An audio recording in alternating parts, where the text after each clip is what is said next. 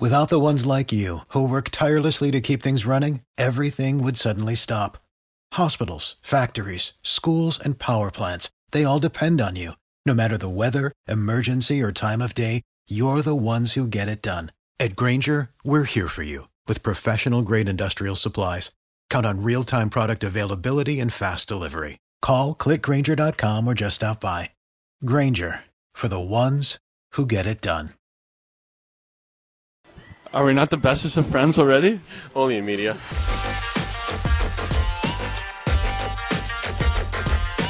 Hello, everyone, and welcome to the official podcast of sixth defenseman across the NHL. We're going to scrap the whole Dallas Stars angle and just break down that final pairing for all 30, I guess 32 now franchises across the league. It's going to be fantastic.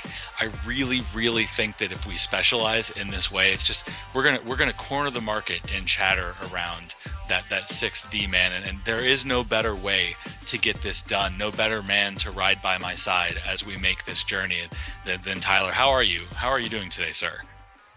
Uh, I, am excited. You know, everyone tuning into this podcast really wants to hear about that uh, New Jersey Devils third pairing. So you know, let's just hop right in.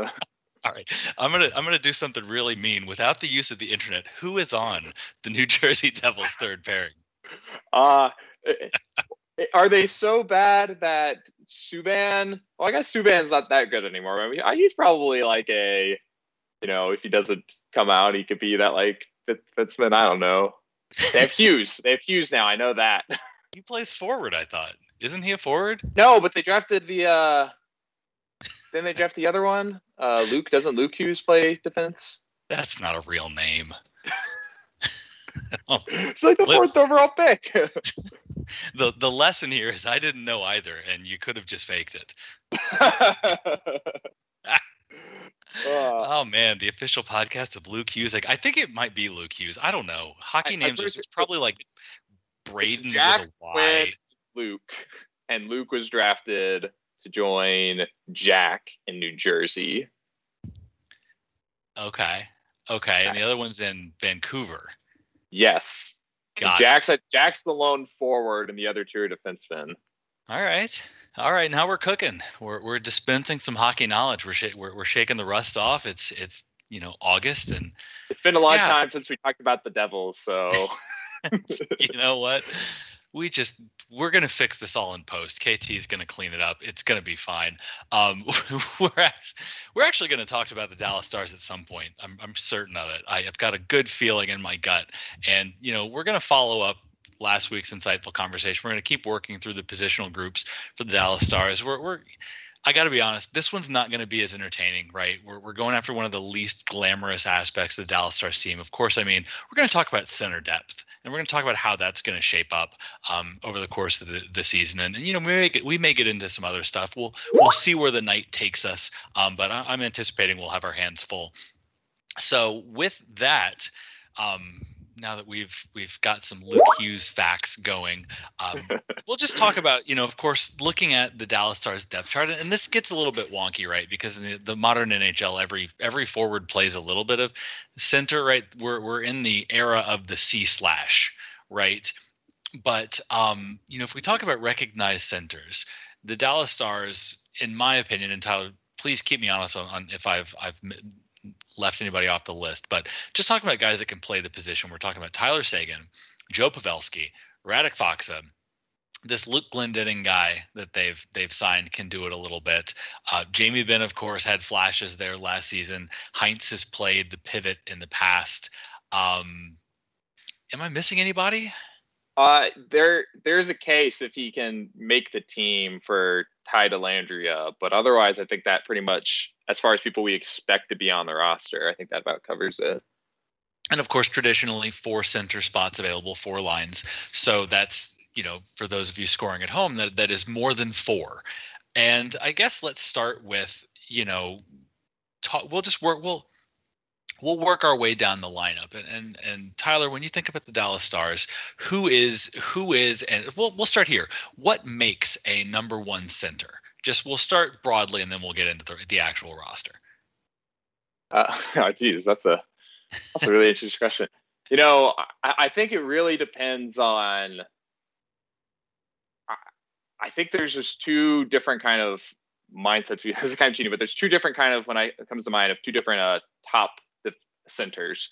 There is, you know, what you know, and the and the past at least, you know, at the top of his prime, you know, what we'd imagine for um, Tyler Seguin to be, where it was this is a guy where yes, he's taking faceoffs, but you know what you're really looking at um, is ultimately the offense and the point production, and that they're going to be that guy who can, you know, set people up, who can, you know, rack up those assists. You think about, you know, for instance, Jason Spezza was a good example of that, of someone you just put out there and they're just kind of, you know, pass the puck around all day long and, you know, rack up points on the board. And then there's the the second variety where you know, they're still point producers, but this is where you're more looking at the um, Sean Couturier or the Patrice Bergeron, where they're more of the, you know, this is the guy you put him out there, and he just goes back and forth. He's going to win you the faceoff in your own zone, so you can get it out. He's going to win it in the opponent's zone, so you can keep it in. He's going to basically, you know, kind of be that all moving all around presence on the line where it's like okay you just need to take you know find some uh, decent wingers to slap on the side and he'll be able to pretty much you know carry his own tempo yeah, I think that's that to me. I, I, would agree with that. The kind of traditional mold of the number one center is that guy that just does everything, right? He's going to play 20, 20-ish minutes a night in any situation you can imagine. It's kind of like the coach's cheat code, right? Don't have to worry so much about, you know, where you are in the zone. Don't have to worry so much about, you know, game situation. He's just the guy that you you send out there to get the job done right? And the one wrinkle I'll throw is I, I, do think we've seen something a little bit recently in that teams these days don't necessarily need a number one center, right? We've gotten to the point where there's your defensive specialist, there's your offensive centers, there's, you know, a lot of things that you can do if you don't necessarily have that guy, right? So first first stars related question. Do you think in your opinion A the stars have that kind of traditional number one center and B if yes then who? Uh, I would say right now Probably no, especially in the you know the mindset of the person like we are talking about. You know, you just throw him out there and he just plays. You know, so fluidly both sides of the uh, of the rink. I, I don't think the Stars necessarily have someone who would fit that criteria. I think they have a lot of players that you could say, "Hey, this is our our team's top center." You'd be like, "Hey, that guy's pretty good. You're in pretty good shape." And especially with uh, you know, maybe some of the the younger guys, it's kind of like, all right, that's definitely someone who could become that guy that you know like like i think Seguin was for you know good part of his career here where it was like oh yeah like the stars have Seguin as their number one center. They're in good shape. Uh, i don't think they're in that shape right now but i think what they instead have is they just have you know a, a lot of solid guys who could pick up that role a lot of good quality people who could fill up that top six. And so yeah, for me, it's not so much, yes, this is who it is. This is who you need to circle on your calendar, but more so, I want to say number one center by committee, but it kind of is in my mind. I mean, it's not it's not the craziest thing. I guess the one the one area I would argue is I am very intrigued by Seguin post bubble playoffs. And what I mean by that is I think that he had been a little bit under the radar. The focus on him has always been the offense, right? And he's he's kind of he had the, the, year of the crossbar, right? And then he's had you know some good seasons. He had a couple of struggling offensive seasons recently, but you know I remember being struck by during the the bubble playoff looking at Seguin and you know two things being glaringly obvious to me. The first was that and and by the way these are not unique to me. I'm not I'm not a savant by any stretch, but the two things that really stood out were first was that he was clearly hurt, right? The explode. We would learn later all of the hip stuff, and you know he he was playing with some pretty severe physical limitations, and I thought that was you know anybody that has spent any time watching Tyler Seguin play hockey could could see that manifest itself. However, the thing that really struck me about the bubble playoff was he was still really effective and he was still able to do things on on you know all up and down the ice that generally helped his team despite those those limitations. So the two things that really fascinate me about Tyler Seguin coming into this upcoming season are the fact that you know over time we've seen him evolve from more of a winger that had the C next to his name because of you know age and inexperience into a, a kind of scoring center then all of a sudden he could win faceoffs, right? And then, like I said, the bubble play. And so now I'm, I'm, you know, the big question mark is going to be how how far back and how how how much of his former self does he recapture post surgery, post recovery? And, you know, here's hoping sort of the extended layoff has allowed him to do that. Because I think that if, if he comes back physically whole or at least close, if if you can pair the guy that was able to find ways up and down the ice to contribute on one leg with a, a, a, hockey player with those same senses and acumen and two functioning limbs, right? Then I, I don't know that he's not that guy. And I, don't, I, you know, I don't, I don't know that he's necessarily a number one in the sense of that high end. You know, we're not going to look at the top five league scorers and, and necessarily pencil in Tyler Seguin's name, but I don't see any reason why he can't profile as the kind of player that you know you just sort of shrug and throw out there when you need something, whether it's a, a face-off a key face off deep in the zone um, or or a point late in a game. And i kind of think that he may be that guy provided he can you know skate. Yeah i think you get a really good point where it's like that playoff run in the bubbles like it was really shocking to me it's like obviously i'm not going to like accuse stars fans of not watching Stars playoff games, like, oh, you're just not actually watching. But it really was weird hearing, seeing all these people, you know, turn on Seguin and saying like, oh, like he's not producing, like he's not showing up, like what are you paying all this money for? When, like you said, it's like he was very clearly hurt. You know, it almost felt like these people like they didn't notice Seguin as much as they usually would because he's hurt. Mm-hmm. But then they looked at the stats sheet afterwards and was like, oh, he's not doing so hot instead of actually recognizing during the game, like, oh, I do see what Seguin's doing, and he's clearly there's something there. I mean, when you think about the fact that afterwards he then underwent surgery and was out until pretty much the whole season. I mean, let's be honest, he was there at the very end, but he was otherwise out for this past year.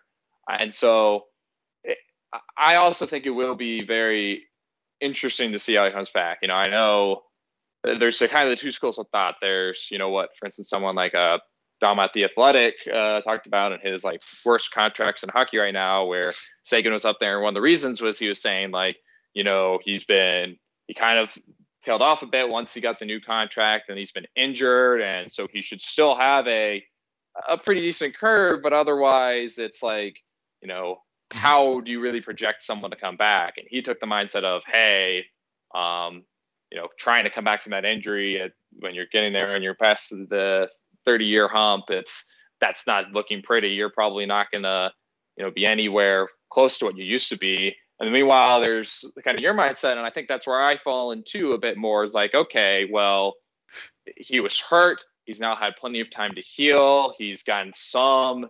He's able to been on the ice at least for some games this last season. So it's not like it's been you know two years since he last played a hockey game or something like that. But it's like I, I do have that cautious optimism that he can be, you know, refine his shape and, and not maybe not be, you know, the guy that he was when he first, for instance, when he first came to Dallas, and then he and Benn just decided to, you know, light the entire league on fire and win an Art Ross and all that. But, you know, I think he can definitely get back to that level where it's like, okay, we're playing the stars, you know, top line center, Tyler Seguin, you know, here's what we need to watch out for him. Yeah, I mean, and he's going to have he, he should have more help this year right? There are more options around the lineup. So i want to you you mentioned him it's impossible to discuss seguin without talking about benn a little bit. And one of the other storylines and, and you know this past season was Benn, you know Jamie Benn being shifted to center and seeing a pretty significant resurgence in his in particular his offensive production after making the move. And all of the sudden there you know he he had played a little bit of center as a much younger player and and you know ultimately needs elsewhere moved him back onto the wing. And then he as you mentioned lit the league on fire. And so he he'd sort of la- settled into this hybrid role of um, he he sort of settled into this hybrid role where Seguin and he were a line mate, and depending upon situations, would do you know one of them would be doing the heavy lifting defensively the other one you know would you basically all they would depending on where the face off was set up right? One might and so um, one might take that that draw and and sort of figure it out on the ice is is the way to put it um, and so all of a sudden Seguin's not around. Benn shifts to center more full time, recaptures some of his scoring, and all of a sudden do you feel like Benn is a serious sustaining option in the middle of the ice this coming season? So to me, it's like there, there's kind of two hands around with. One, it's the fact that, you know, Benn said, like in interviews, what Benn has said, and he's he's a pretty matter of fact guy.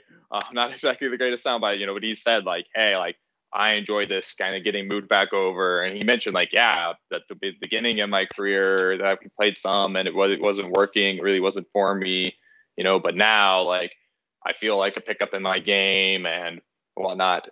So on one hand, it's like you know if that's what we saw that he improved, if that's what you know Benn feels like he's really comfortable with, then I think you know you go for that. I mean, he's a legitimate you know that, that's a legitimate thing right there and the other hand, it's me trying to think back to things, and you know, I don't have any uh, fancy stats with or without you that I'm looking at or anything like that. But you know, a part of me is also kind of thinking, you know, that shift was made. I mean, we were missing. I mean, Seguin was out, uh, Radulov was out. Oh, we had team was team was hit with COVID. Like there was all these different kind of wrinkles, and so part of me, if it's also just wondering, maybe it was either that he was just taking on a different role or if it was, you know, hey, now that he's playing at center, we're putting these players alongside him who might not otherwise you might not otherwise play with, you know, because you have that kind of things when you these ideas that if you're like, oh, you're a winger, well, we need to put we need to play you with Faksa because Fox is one of our centers or whatnot, and we really need someone who can play the center role in that line you know, or did it become a thing like, oh, well, now if Benn can play the center role, now you have someone like Gurianov and this uh, other player, Kiviranta or someone like that, and now you can put both of those players with Benn, where you might not otherwise if it wasn't for that sort of position change. So I, I don't know. Part of it's also just because you know, like we talked about, in the whole the whole C slash era. You know, we're definitely shifting more to at least when it comes to the forward group, like a more positionless era of hockey. When you're talking about like with Benn and Seguin, where you know Benn would take a, a lot of faceoffs, even though Seguin was the center. But then when it came to you know in the offensive zone, that one of them would take the center position, but maybe in the defensive zone, the other person would. So it's like. So to me, it's like there seems. I guess what I'm trying to get at, my point with all the rambling is that they seem to be making a big deal of hey, Benn is having this potential resurgence at center, and this is good, and he's a center, and we want to make sure we can accent, uh, accentuate him as a center. And to me, it's like, okay, maybe it's not so much the position you put it on, but the way you're utilizing him or who you're pairing with him is what's really bringing about those changes. And that just happens to be what ha- a byproduct of that is the fact that you're putting a C next to his name instead of a LW. No, I think that that fits, especially with this roster where you know there's a, a, a, dearth of facilitators offensively, right? There's a lot of gunners in guys like like Gurianov and Pavelski to a certain degree, Radulov a little bit. He's more of a playmaker than he gets credit for, but it does make sense from a role perspective in that, you know, especially as Benn is is kind of reaching the physical decline phase of his aging curve, you want to put him in positions where he can maybe more heavily lean on his mental attributes and and find other ways to get him involved in the game. And and the shift into the pivot is sort of one way to you know you put him with with talented players that'll do a lot of the the skating for him and then all of a sudden you're preserving you know Benn's assets which are his intelligence and his ability to just you know move a puck at hypersonic velocity so it makes a lot of sense you know then you know talking positional group right then the the trick comes into especially with seguin back okay well if this is why we're, we're talking about position groups, right? Okay, so if, if Seguin and Benn are spending a lot of time on the pivot, right, does that bump a a guy like like Hintz or does that you know what what does that do with Hintz What does it do with Pavelski? And and so far just limiting to the offensive centers, right? So is is if if Benn in fact is a center, then what does that do to a group? Okay, well there's two center slots. So if Benn is a center, does he fill one of the the offensive center slots and then Seguin the other, or or you know do you have kind of a hybrid? Like where does he where does he go in a situation where he's a center? Yeah, it is an interesting question. And before I answer that, to pick up one back thing, I do think, like you said, definitely he's being at was being asked to do different stuff than he would as when he kind of made that shift to center. And I almost try and think of it like typically when you're thinking of centers, you're thinking like a big thing, a part of Benn's game has always been his physical aspect. And when I'm trying to think of it, I almost feel like league wide more physical players are typically attributed to you know the wingers and the wing type roles and not so you much the center. Up, yeah. Like yeah, like even with like think about for our own like for the FCC line we had for years, and you're thinking like not that that was necessarily like a like a brawling line, but if you're thinking about like typically oh like Comeau or Cogliano can put on the physical presence, and then you Fox as just the you know the center whiz. Like there's even with these a lot of these two way players, it's not so much like you don't really think of the center as the person who's going to go around, you know, being physical. And so part of that is like, yeah, Benn is with his age and kind of leaning away from that, you know, that's not something he's focusing as much, which means he could put kind of more of his stamina and willpower into you know the more offensive skills. Um, well, and I'm going to drop a really stupid cliche on you, so maybe KT has a sound drop or just me apologizing to the audience. You know, the thing, the thing, the thing, it, it's sort of the old beast mode Benn meme that makes me think of this and that when Benn is at his most damaging, you know, it's not when you're hitting people because as the old this is where the cliche comes in. If you're hitting somebody, you don't have the puck, right? And the Dallas Stars are a better team when Jamie when Jamie Benn has the puck they're a more dangerous team offensively. And yeah, he's, you know, a gigantic mountain of a man that can, you know, pummel mere mortals into dust, right? He's, he's a, an intimidating physical presence. And I'm not saying that Dallas Stars do not want him physically engaged, but it makes a certain amount of sense to me your points about yeah wingers tend to hit more because they're they have more license. They're further up the ice generally. It's not that they have you know unimportant defensive responsibilities but their their defensive responsibilities are a little bit more rigid you know, limited you know, they're limited a little bit more rigid. They're not doing as much so they can afford to you know find puck you know destroy whatever's at the puck and then then figure out the next piece. And and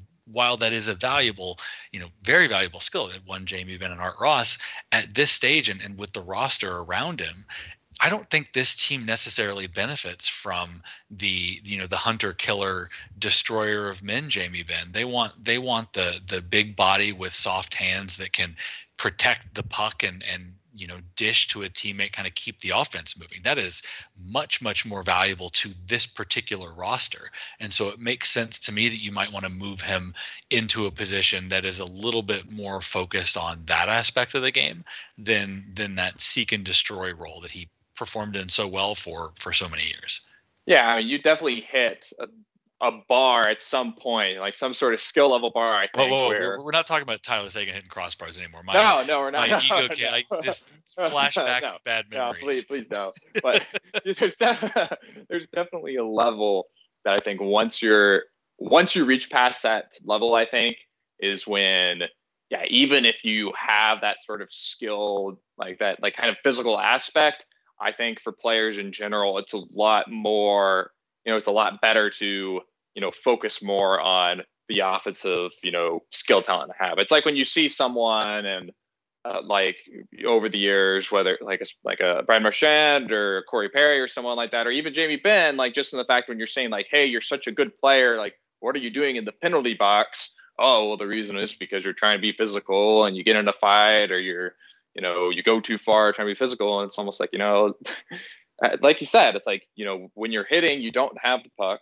Um, for someone like Benn, where his skill level, and he still has like you know even with the decline and you know declines more rapidly for power forwards and you know other types of players, but you know he still has that talent level where it's like you know we just need to get Benn the puck more. He can't really be focused on you know, bruising around or anything like that. Like he will be most beneficial for this team, you know, with the puck. And if that's, you know, a move, if the way that kind of happens is by the coaching staff slapping the center role on him, you know, then I think that's good. And, you know, I think you then, you know, figure out, I think based on his price tag and the fact that he is an off, a very talented offensive player and the fact that he's a captain and the team, you know, feeds off that energy, you know, I think you, if that's what works, if that's what gets you the best spin, you know, I think you put him in that position and you kind of figure the rest of your lineup around that. You know, maybe that means, okay, Seguin is going to get head to the wing and um, because he needs to be in our top six, and we already have Hintz and Pavelski on a pair with uh, Robertson, so you know that means there's no uh, center role for Seguin, or maybe it means, hey, we're going to have two centers on a line, yeah, right? Yeah, or, we're, yeah, we're back or to maybe, where we started. Yeah, or maybe it mean, or maybe it means like, hey, like we're going to put Benn on a, we're, we're going to try and get Benn on our, you know, I guess third role, and not so much trying to do a checking line, but maybe he is in that kind of shutdown line where it's not in the sense of trying to shut down or like, oh, we never have the puck, but more so in a hey, we're feel confident putting Benn and his wingers up against the teams, the opponents, you know, top offensive players because we can get Benn the puck and Benn can do incredible things with the puck. And if he has the puck, they don't have the puck. Like me, I, think. let me stop there. I'm glad you mentioned that because it's that's that to me is the most fascinating aspect. Of there, there's a couple of things I kind of want to want to unpack. So in this in this instance, right, if, if we for the moment eh, we've already talked about Seguin, right, presumably a center. If we for the moment assume that you know one of Pavelski and Hintz is going to stay on the dot, right, so that's the other pair. How much are you concerned at the prospect of you know Jamie Benn super duper third line center? You know, I'm not too I'm not too concerned about it.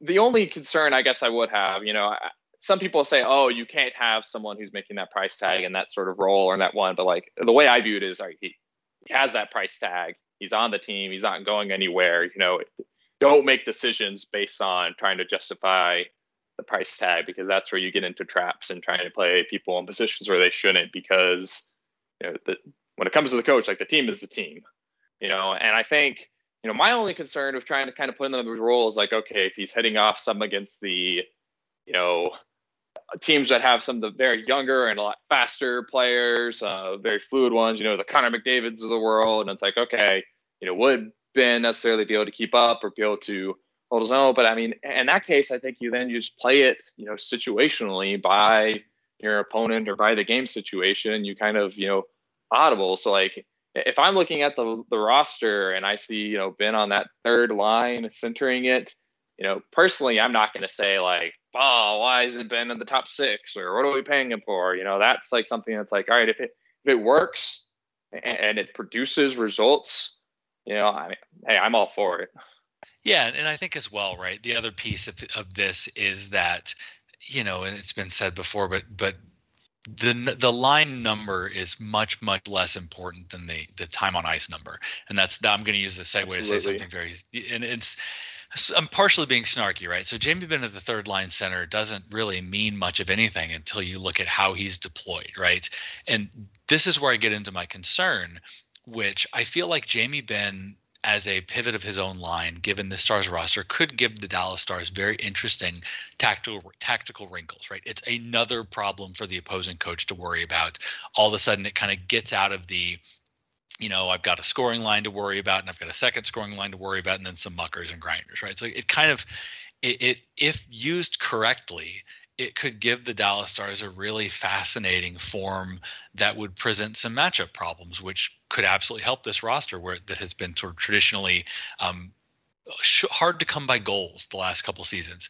My fear, though, is and why this is a concern, right? Because that sounds pretty pretty rad. My concern is that to do so would require kind of breaking from hockey orthodoxy and how lines are deployed, and you know, look at look at last season's time on the ice and how you know Comeau regularly led the Stars.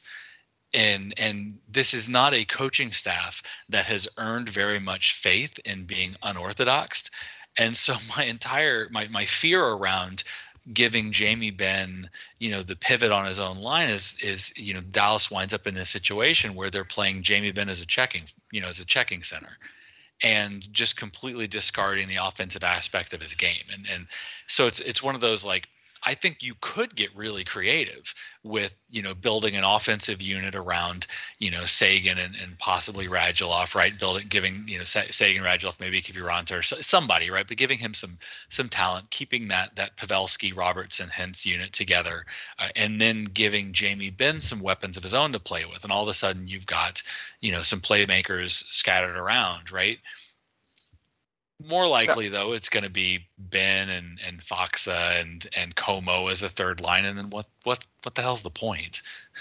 No, I, I mean, I, I think you you're spot on with that concern. Of it, it really boils down to what this coaching staff envisions for this team and their roster makeup because there's two different kind of ways you could try and look at things. You can look at it saying, okay, they they signed Luke Glendening who is your hey he's he's our fourth center and then Faksa is definitely a center so that puts him on the third center. And hey you still have Comeau even though you lost Cogliano that's two thirds of the line. Just find a third and you're back in business. You know and then there's the kind of the mindset of like okay well hold on a second. Like you know maybe Glendening is not a clear cut fourth line center. Maybe he's potentially a winger or you know rotates in. You know maybe you know Comeau was brought back on a that minimum deal essentially. Um, you know, I mean, he was only 900k, um, if I'm not mistaken. Yep, run there. And so yep. it's like, you know, maybe they're thinking, okay, coaches, as much as it, it doesn't make sense to me at times, or I kind of get it, but it's like, you know, maybe that means, you know, that the coaching staff is more willing to just put Comeau on the fourth line or have him kind of be in that more, you know, bubble role instead of penciling him in. And at that point, you just have Faksa left, who is, you know, kind of coming off of a down year. So I, I, don't know. Maybe there is a world where you can kind of imagine, no, they would be fine putting Faksa on the fourth line and maybe not going. They could either try and recreate, like make a new FCC line, whether that is Faksa and Comeau and someone else, or just Faksa and someone else, or Benn or someone else, or they could kind of go with the you know more creative where they're saying okay we're not going to have that anymore. You know, that worked with players we had, but you know, that's just not going to be a thing anymore. We need to find the best way to deal with the players we have now on our team. And that parlays more into, you know, three top lines that are a bit more of an offensive threat. Um, yeah, and, there's two different ways. Have, and you may have some situational stuff in mind, right? So you may you may look at of those, you know, three lines that can potentially score, but you know, you know, one of them might very well be, you know, Jamie Benn and, and Kiviranta and, have a little bit more of an aggressive kind of puck hound lean, while maybe another one is more of a gunner. Maybe you slap, um, you know, you slap Gurianov and Radulov on on one of the, you know, kind of one of the forward pairs, and and yeah, they'll they're not really we, we all know what that level of defense is going to look like. It's much more about keeping the puck away and hammering it towards the opposing net to avoid scoring chances against right? So you can you can skew them a little bit but you know there's there's some options there again but it just hinges upon a certain level of coaching creativity and i just i don't know. I'm not and, and that's not even necessarily skepticism. Part of that is me admitting my own limitations right? And that's the sort of stuff that's really hard to tell sometimes but it's it's difficult to look at a team that has been you know very conservative in the way that it's deployed its minutes and then think that they're suddenly going to do something compelling and interesting, generating offense across three different distinct units. Yeah, I know. I mean, I I agree like wholeheartedly, and definitely my more uh, pessimistic and negative personality is just like, you know, what have I, what what are we even talking about for the past like ten minutes? Like this is Rick Bowness we're talking about, and defense defending Big D. You know, that's what our identity is, and this whole kind of defensive mindset, and that's the kind of grind we dug into and trying to make these runs and clear the mindset that we've kind of built the team with. So I, I, I guess the the ho- the one small glimmer of hope for me is that you know I think they markedly played different hockey those for, eh, during the bubble run. And I wrote about this at the time, but it's like you could tell that they played different hockey against you know, Calgary and Colorado, they, uh, especially against Colorado, against this high scoring team, they didn't. Yeah, they had to score. They didn't they go into this. Score them. Yeah, they like they didn't go into their typical mentality of oh we'll just try and keep Colorado from scoring more than two goals. Like no, they pretty much said like hey Colorado's going to light us up, but we just got to light them up back. And that was a high scoring series. I mean, heading into Colorado, that series we were the top two scoring teams in the playoffs, I think, and we outscored them in that one. And so, you know, part of me is thinking, okay, between that and then they sh- and then for Vegas they completely shifted to a different sort of strategy to better match Vegas. And so part of me is thinking, okay, maybe this last season was, you know, with that maybe because of the fact that you had the COVID and the strange schedule and all the injuries, they dug into that what was safe, the conservative um, defensive mentality I mean, so maybe there is a glimmer of hope that, you know, the coaching staff has proven in the past that they can get a little bit creative with their game plan and how they're deploying their team. You know, so maybe assuming Grable, this is a normal season, all things considered, with a, a heavy asterisk next to that, maybe, but, you know, maybe the coaching staff can actually regain some of that, you know, kind of that spark or that magic they kind of got in the bubble where they're saying, you know, this is what we're going to do with it. And we're going to be a bit more creative and hey if it doesn't work you know we at least have this more conservative you know defensive plan we can kind of fall back on. I mean there's a world in which you you use tyler seguin right? You use you use, you use alex radulov to hunt the puck down. And from then it becomes a contest between gurianov and seguin to see who can hit a puck the hardest. And there there's a world in which that could be a lot of fun. There's a there's a lot of fun combinations that the stars can do. I mean i think that's a good thing. It's like like I said at the towards the beginning, like I don't think they have this clear cut number one center. I don't even think they necessarily have their clear cut like number one or number two wingers. It's a lot more, you know, murky waters uh, compared to like their defensive pairings, for instance. But yeah.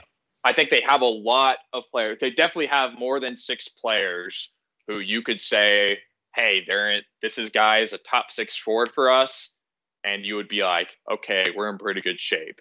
You know, yeah, so it does feel like Dallas has a top six rather than a, you know, and, and one thing I want to get to before I know we're, we're inching up on, on time, but I, I, you're talking about flexibility. One of the things I want to cover before we get up, just to double check, do do we see with so assuming Seguin is healthy, learning what we've learned about Jamie Benn this past season, you know, the team's obvious organizational affinity for Radek Faksa. do you see this season sliding either Hintz Pavelski off the dot and just neither of them being a center of, of much you know playing time? Uh, sorry, which who wouldn't be a center in this case? Or so we're we're kind of baking in the assumption here, and, and it started last season with Pavelski, Hintz Robertson line, right? And and is there a world in which a return to health by Tyler Seguin shatters that line and we see somebody else on the pivot and distributing those players elsewhere like does does you know because Hintz has not been a yeah, center yeah, I, yeah. Yeah i got you I, I, think there is you know i think it's kind of like how we in years past we had the super lines whether it was you know Benn Seguin Spezza or um Benn Seguin Radulov. Like Dallas is traditionally. It's it's weird how there's only two and two. It's weird it's only two and two of the names are the same. Yeah, it's almost it's like, like, Dallas hasn't had a lot of offense over the last decade. Well, yeah, but then you have like you've had those like two super lines, and now like people were talking about like, hey, you know, you have Pavelski, Hintz, um, Robertson that are the new super line, and we always talk about that and then when throughout the season we see in all these different game situations for all these different reasons whether it's because the team is struggling or they need something else you, you know we always see the team you know that line broken up and people get dispersed and thrown into the line blender. So while i do think that that's a line that is pretty obviously worked really well and obviously the coaching staff really likes a lot you know, I, think it's definitely a chance that there that gets broken up. And I think if you add in a healthy Seguin to it, especially a healthy Seguin that is able to get back you know, kind of a a high level, even if it wasn't his peak, but still a high level, then I think that definitely potentially throws a wrench in things. And, you know, like I said, it's kind of you have a lot of different possibilities, a lot of different avenues that the uh, team can take, and a lot of injury insurance has a, has a side effect. Yeah, so then I think that's a.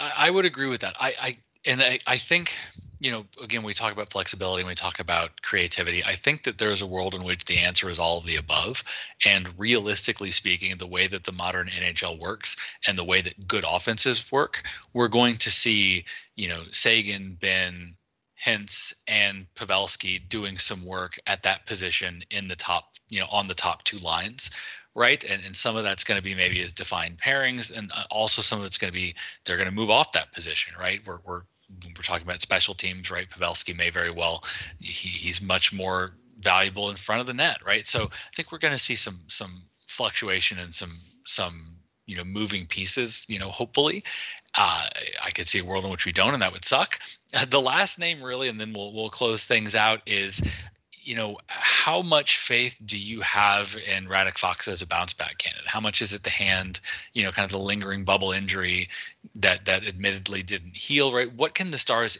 is he the number three kind of defensive shutdown guy that the Dallas Stars seem to to think he is slash want him to be?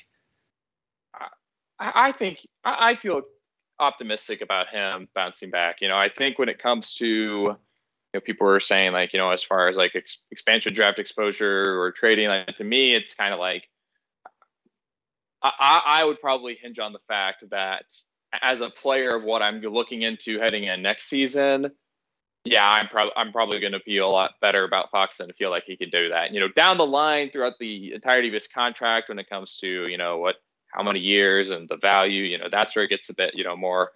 Three years after this one, but three, 3. yeah, but, but but as far as you know, this upcoming season, like if you were to tell me if you were coming, got a time machine and you had one trip, and what you chose to do with that one trip was to say, Tyler, Radek Faksa is back to being a shutdown third line center, then I would probably uh, be like, oh, yeah, I could have told you that. why, why not go do something better? you know? Uh, but yeah, I mean, I, I can see it. You know, I can I, I can see both ways. I can definitely see him being like, okay, this was definitely not working out, and you know he is going to have to be that kind of fourth line center who is maybe just there because that's a amount of money he's getting, and you know coaching staff is getting less. But yeah, but I mean, I would if I if we were hinging bets, and I would probably take the over on that as far as his performance. Well, you heard it here, right? Radek a big bouncer. He is he's Tyler's lead pipe lock bounce back candidate for the coming season. So we'll we'll just we'll jot we'll put that one down in pen and and I'll sleep easier. I'm sure. No, I, I think you're I do think you're right though. I think he's it, it is reasonable to think he will be able to do what Dallas needs him to do to be effective. Um, it's it, or at the very least, I think it's going to come much. It's going to come down much more to his line mates and how much, how as a unit functional is Dallas's checking, you know, checking line versus a, any individual piece of that line. Yeah, I mean, it, I don't know. There, there's like I like we kind of talked about. There's plenty of options for Dallas to try and morph their identity one way or another, and whether that means you know Faksa is taking that, able to take on that more third line checking forward role like he has before in the center, or if he's not, you know, at least the stars have options. And hey, if anything that we can say with uh, 100% certainty, it's that uh, before every game, when uh, Saad Yousuf puts out the lines for the stars, that everyone on Twitter will get along and uh, rationally discuss and uh, and agree with decisions. I, I mean, we'll come together as a fandom, right? Because if there's if there's you know two things in this world that Stars fans can universally respect. One, the first is obviously, you know, Rick Bowness's judgment in the deployment of his players. Like we all just absolute faith there.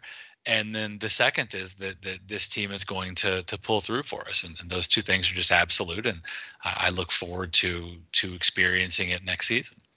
Yeah, I mean, we, in all seriousness, I did. I do want to point out there was something that uh, I saw earlier today where it was like there was a survey of like uh, there was like a data mining of how like what percentage for sports fandoms uh, when you took all comments about that team whose were the most negative like highest Yikes. percentage and number one out of all sports in north america was the las vegas raiders with like 17% and then this number two and most like highest percentage of negativity was the dallas stars with 14.4 or something like that So, so you've heard it. If you haven't seen that tweet, like you heard it here first.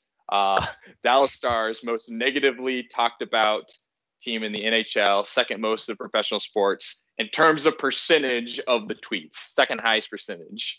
I mean that tracks, right? Even some of their, that their definitely best, tracks. That definitely. Think about the the elimination game against Calgary, uh, the series against Colorado. Even when this team is succeeding, they're they're doing so like they may put they they may put the fire out, but they definitely light the dumpster on fire first.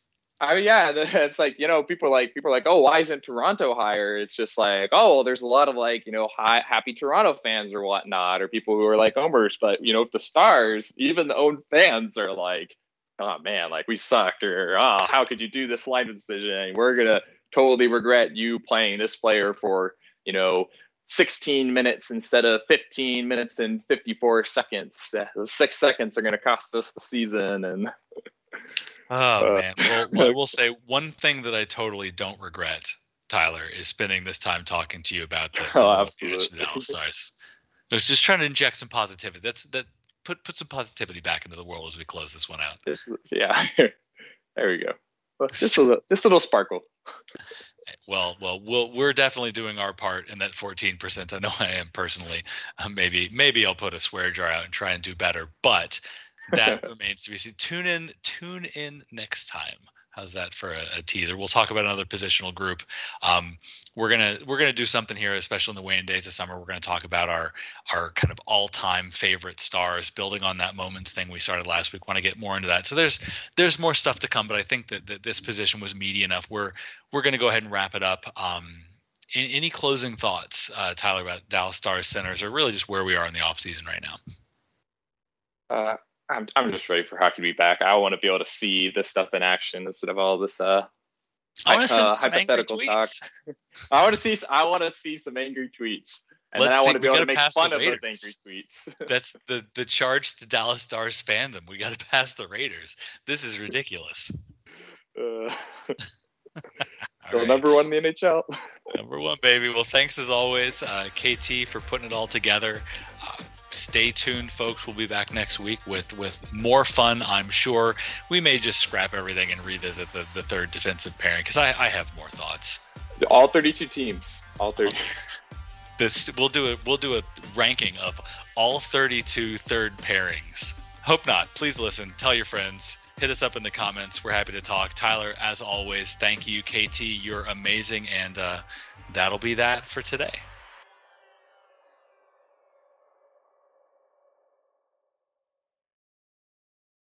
Without the ones like you, who work tirelessly to keep things running, everything would suddenly stop.